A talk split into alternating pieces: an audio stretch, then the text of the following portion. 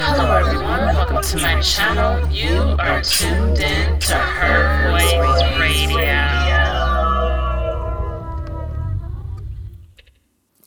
Her Voice Radio. now, why are relationships so hard? So, you meet someone and become very interested in them. You both talk hours upon hours getting to know each other. After a while, a deep chemistry emerges between you both, and eventually, you develop a cute crush. Then, you both decide to make a proposal to be together.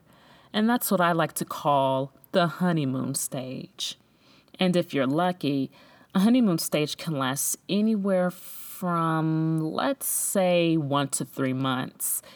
Then that's when things could typically fall apart. Since you're in a relationship, you're most likely around the presence of their company every single day. Eventually, you get tired of that person. Jealousy starts to occur. Lack of communication happens, which causes a lot of arguments. Financial stability gets involved. And most importantly, trust drops completely. And you no longer feel safe with that person. And if you don't feel safe with that person, it can become unhealthy for you. Happiness.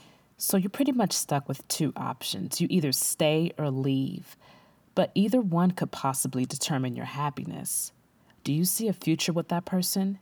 Do you see yourself happy with that person? If you do, stay, make it work. And if it doesn't work, at least you can be proud enough to say that you tried.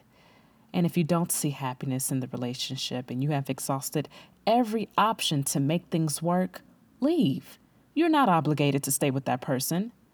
Of course, it will be hard at first, but the world never stops spinning until it crashes and burns to the ground all of a sudden.